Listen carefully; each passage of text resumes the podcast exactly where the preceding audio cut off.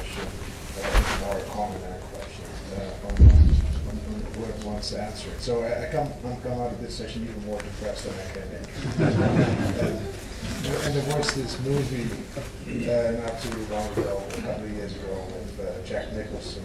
He plays a psychiatrist patient, and then one day he leaves the psychiatrist, a room full of psychiatric patients, and he asks to all of them, have you ever considered that maybe this is as good as it gets?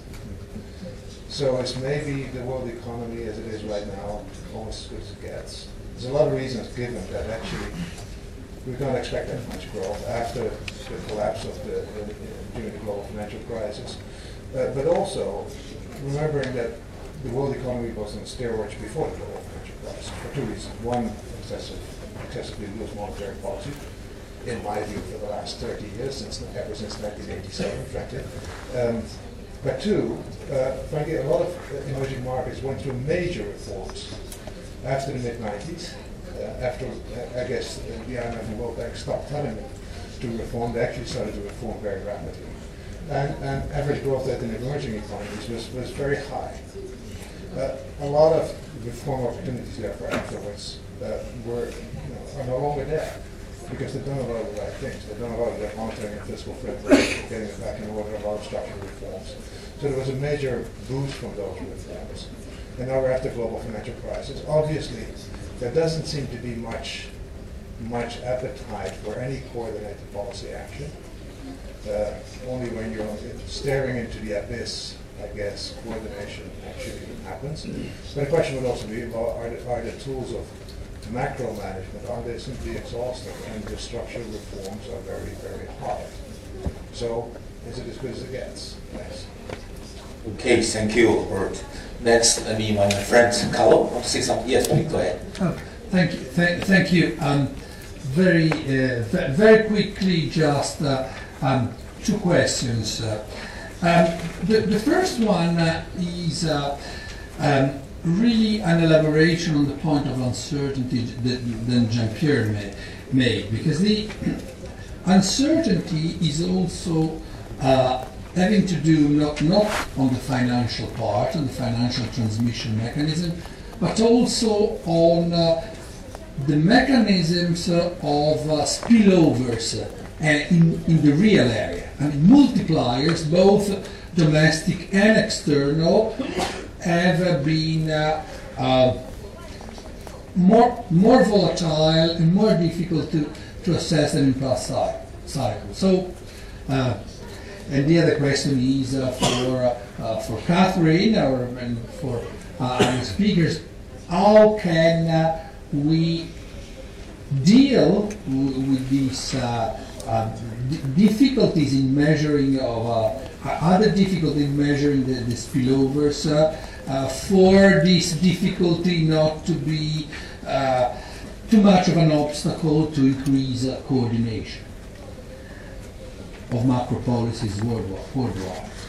Uh, my, my, my, second, my second question has to do with uh, uh, really a third channel that has that has to do with um, the global animal spirits that we are now experiencing uh, in a very uh, in a very depressed uh, uh economy from uh, uh, from from just the point of view of animal spirit as, as shown by low low investment globally. So first there is a macro answer answer to that uh, that is uh, increased investment. But again, um, um, my question is whether there are other channels where we can use international cooperation, the G20, to try and you know revive uh, commonality of, uh, of interest and try to, to overcome uh, this, uh, uh, this move. This has both an international component, but uh, I would say also a, a domestic uh, component uh, because very often uh, in international negotiations we have then national representatives going home and making the point that it's the country X or country Y's interest, whereas of course there is uh, uh, a common a common interest that has to be also stressed. Thank you. Thank you. 谢谢呃，各位大家中午好，我呢尽量概括的讲三个方面的内容。第一个是中国经济放缓情况怎么看？第二个就是哪一些政策会有助于我们防止中国经济的进一步下滑？第三个，经济体之间应该开展一些什么样的互通的合作？我们知道，二零一零年以来，新兴市场经济对全球经济的增长放缓，增长的拉动作用有所放缓。虽然中国的经济增长速度还是比较快的，但是中国呢也存在着自己很。多的一些问题啊，包括结构性的和周期性的。我们想呢，主要是集中在六个方面。第一个呢，投资、消费、出口都同步放缓。二零一五年的销售或者零社会零售总额同比增长百分之十点七，但是和一四年比下降了一点三个百分点。固定投资下降了五点七个百分点，出口负增长二点九。如果说跟一四年的百分之六相比，下降了百八点九个百分点。第二个呢，全要素的生产力有所下降。中国一九七八年到二零零八年三十年间百分之十的一个增长，其实得力于改革开放、人口红利和加入 WTO。那么最近一些年以来，中国全要素的生产力其实是在逐渐在下降的。那么第三个方面呢，产业转型升级面临着严峻的困难。总体来看呢，中国的产业结构是由中低端向中高端在升级的。但是呢，一个方面，存量的过剩的产能去产能是非常的艰难；另外一个方面呢，增量的战略新兴产业还没有形成主导的力量。那么，此外呢，二零一五年中国第三产业的 GDP 已经超过了百分之五十，也超过了第二产业，但是呢，还不足以推动经济的回升，说明第三产业的内部也是存在结构性的问题的。低附加值的生活性服务业比较。占比比较高，高附加值的占比是比较低的，并且第三产业的生产率还低于第二产业。第四个方面呢，制度创新和制度供给还不能够适应经济快速转型的一个需要。那么，我们特别是在十八届三中全会以来，中国在自贸区政府的建在自贸区建设、金融体制改革等方面都做了很多的改革，取得了一些良好的成效。但是，制度创新和制度供给还不能够适应我们。经济发展的需要，比如财税体制的改革，就一定程度上对实施积极的财政政策作用起到了一些缓解的一些作用，就没有达到一个应有作用。第五方面呢，政策协调的能力还有待于提升，比如说我们驾驭复杂能力的一些状况的能力啊，还有待于提提升。利率、汇率、金融监管体制大方向是正确的，但是如何把握时机，如何能够做到精准的一个调整？还是存在一些可以优化的地方。第二个方面呢，我非常赞成呢，俞永定先生讲到的经济有陷入债务通缩陷阱压力的可能性。那么从债务方面来看，二零一四年金融部门、居民部门、政府部门和非金融企业的呃债务占比占 GDP 的比重，分别是百分之十八点四、三十六点四、五十七点八和一百二十三点一。整个总债务占的 GDP 是二百分之二百三十五，那么应该说呢，政府部门和企业和非金融企业的部门债务比重还是比较高的啊。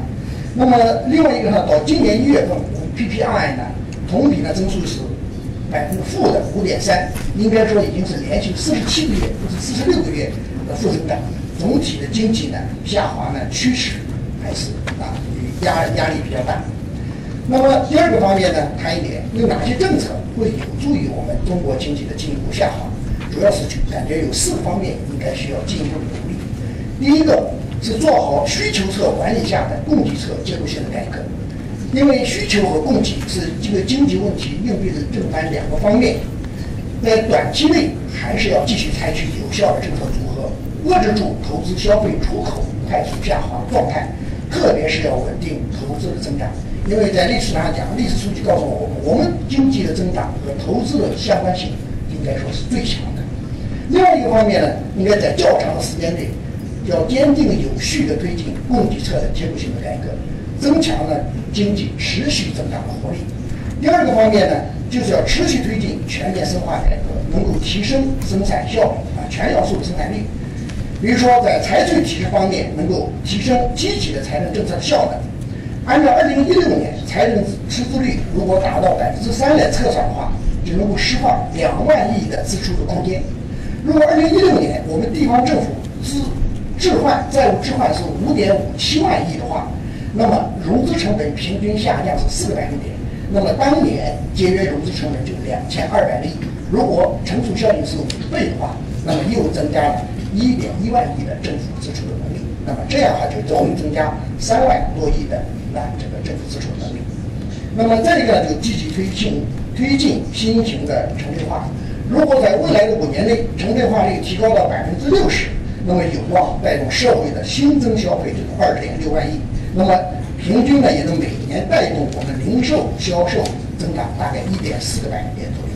再一个呢就是推动了深化金融改革，特别是利率利率改革、汇率改革。那么在这个方面呢，也是呢特别很赞成能够促进宽货币向宽信用的顺道的正常的一个传导。又避免呢对货币政策的一个过度使用，那么能够精准的信贷政策引导我们的资金能够投放到实体经济去。中国的央行最近开展了审慎宏观审慎监管的一个框架，应该说呢对信贷政策的引导的能力进一步得到了一个增强。那么第三个一个方面呢，还是要能够加快推进产业的转型升级。首先是培育推进战略性新兴产业的发展。第二个呢，就加强二产和三产的深度的融合。那么二产和三产的融合呢，能推动制造业向更先进、结构更优化的高阶段能够迈进。第四个方面呢，合理的建立政府和市场的边界。啊，那么第三个大的方面就是我们未来的经济体之间应该如何互动和合作。那我想，在这个方面就简要的讲一下，因为。我们包括 G20 的财长和央行的公告，联合公告里面也都谈到了一些。一个呢，能够加强呢基础设施的互联互通，构筑信息化、智能化及高效的基础网络啊。第二个呢，能够呢探索建立贸易投资合作的新模式，促进贸易和投资的便利化，那么实现呢全球制造业在技术、资本、产业分工等方面的一些协调和优化。那么。还有一个能够加大呢贸易的自由化。第三个方面呢，就是搭建金融合作的平台，促进金融产品和服务的创新，包括我们在加强基础设施方面，包括亚开行、亚投行啊，那世界银行等等这些方面一些合作。另外一个方面呢，也希望能够呢，可以借助呃新兴市场，可以借助发达经济体较为完美的金融的评级的体系，能够呢推进新兴国家。啊，债券市场的一个发展，能够分散呢过度集中于银行体系的风险。那么最后一个，能够推进国际产能的一些合作，包括我们“一带一路”的战略和国际产能方面一些合作。谢谢各位。呃，谢谢新一行长。下面有请呃张立清院长做评论，建议时间是两分钟。挑战太厉害了，那我简单说呃三个观点啊，这个首先我啊要说这个我们都在谈论这个中国经济增长乏力的问题啊，那我想我们最重要的要明确一个问题，就是这个增长下行压力究竟来自于何方？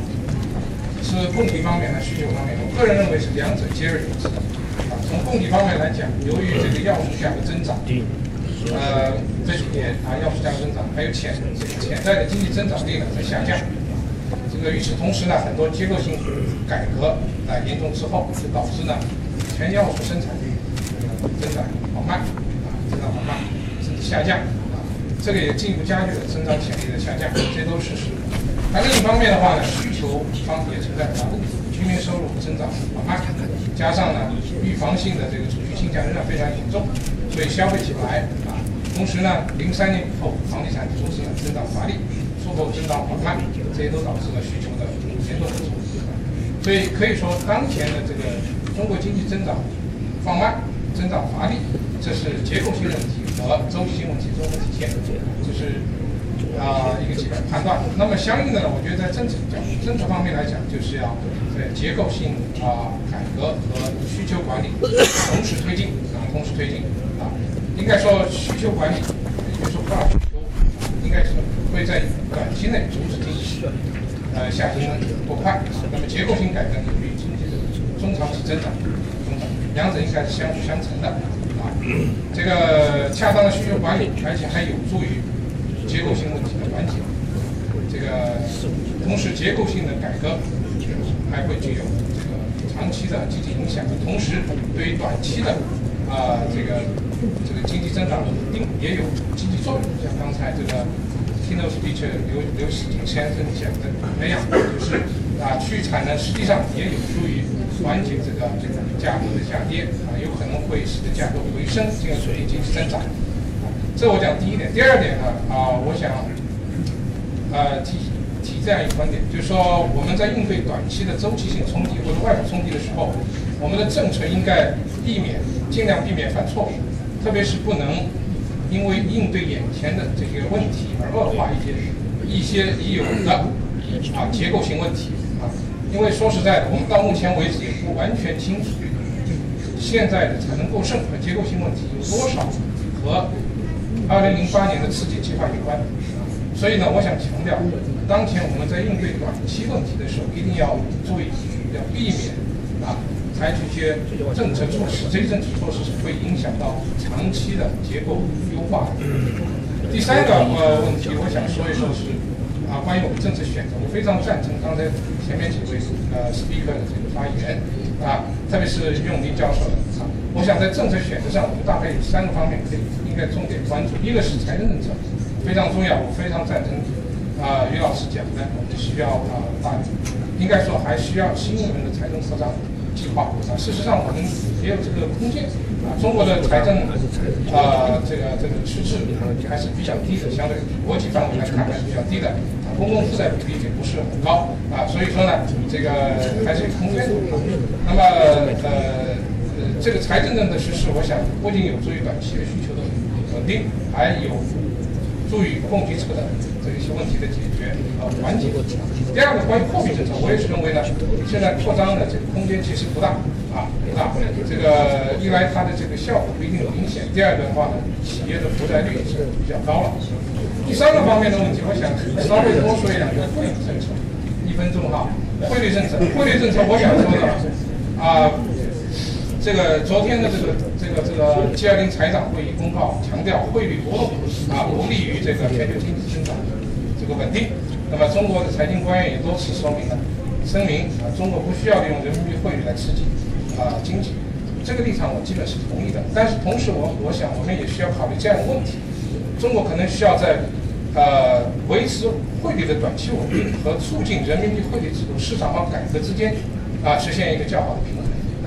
如果说仅仅是为了啊这个这个啊呃维持当前的稳定，而忽略了这个长期的改革需要，这可能对我们这个不仅对当前，还是对将来都是是是不利的。从短期来看，啊维持汇率稳定，可能是有助于啊缓解一些投机性的攻击。我说短期的，但是它的弊病也比较多，比如说啊这个大量的消费，OK。不展开哈，那么长期来看的话，是呃，它有助于这个增强我们的这个货币政策独立性的，是吧？短期的话呢，就可以避免这个对货币政策啊这个造成的制约。啊，我就说这么多了。啊，下面是韦森教授，两分钟啊。不讲不讲了好，那么你提问吧，从你开始提问。你那个给那个什么刘继伟部长提了一个很好的问题，他们都对你很好的考虑，你现在就开始。我们讨论一下。那我只是讲一个这个问题。是啊，我昨天给问刘部长的一个原话是这么一个，是这么的话。我说这个。哦哦，OK，好好。呃，OK。我说这个就是在所有的供给侧改革方面，这个减税还没有进入选项。大家注意到没注意到？我们的中央经济工作会议。去年十月份，他提到，只是在减税方、减税、减企业减税减负方面研究制造业的增值税改革。那到这个这几年，政府一直在讲减税，但是实际上减税了吗？实际上，我不是问的楼部长的问题，而是问我们的整个宏观经济政策。大家知道，这我们叫减税，怎么减税嘛？我们说二零一四年我们的 GDP，我们的这个定的目标多少？是七，对不对？七点五。但是我们的税收定的目标是多少？是八，实际增长是八点六。如果再通过紧缩，这个税收大家知道是按当年价格来计算的。你要要通过紧缩再一加，那我们这个税收弹性是远，就是财政收入的弹性远远大于 GDP 增长速度，你叫减税吗？这是第一点。第二点，二零一五年我们的 GDP 增长目标是多少了？定是七，但是我们的这个计财政收入增长目标是多少？是七点五，实际增速现在报出来了八点四。我们又把这个再把那个这个通缩加上去，我们的这个 GDP 的增速远远低于财政收入的增速，叫减税吗？对不对？我不是为了财政部，而是为我们的整个宏观经济政策。就是说，今天这个我非常同意四位教授这个加加上这个张院长的这个看法，应该刺激投资。但是呢，我们叫供给侧的改革，你供给侧的改革不减税，我们的思路还是靠政府来推动经济增长。而中国经济最大面临的问题是企业大量倒闭，我们钢铁企业倒闭了将近百分之五十，我们的这个这个煤炭企业它倒闭百分之五十，大量企业都在倒闭，你光靠政府的技术投资能推动中国经济增长吗？所以是应该把减税列在。未来中国经济增长的长期的这这个效应，你减了税，这个企业关门了，这个它它才能未来才能收入才能增长，这就是拉姆提线告诉我们这个道理。所以是到现在为止，我觉得我们的这个供给侧的改革不讲减税，你是哪家供给侧的改革？这是我自己问才那个逻辑上的一个问题，我在这里重复一下啊。其他的四位教授的我都非常同意，包括你的评论也都同意啊。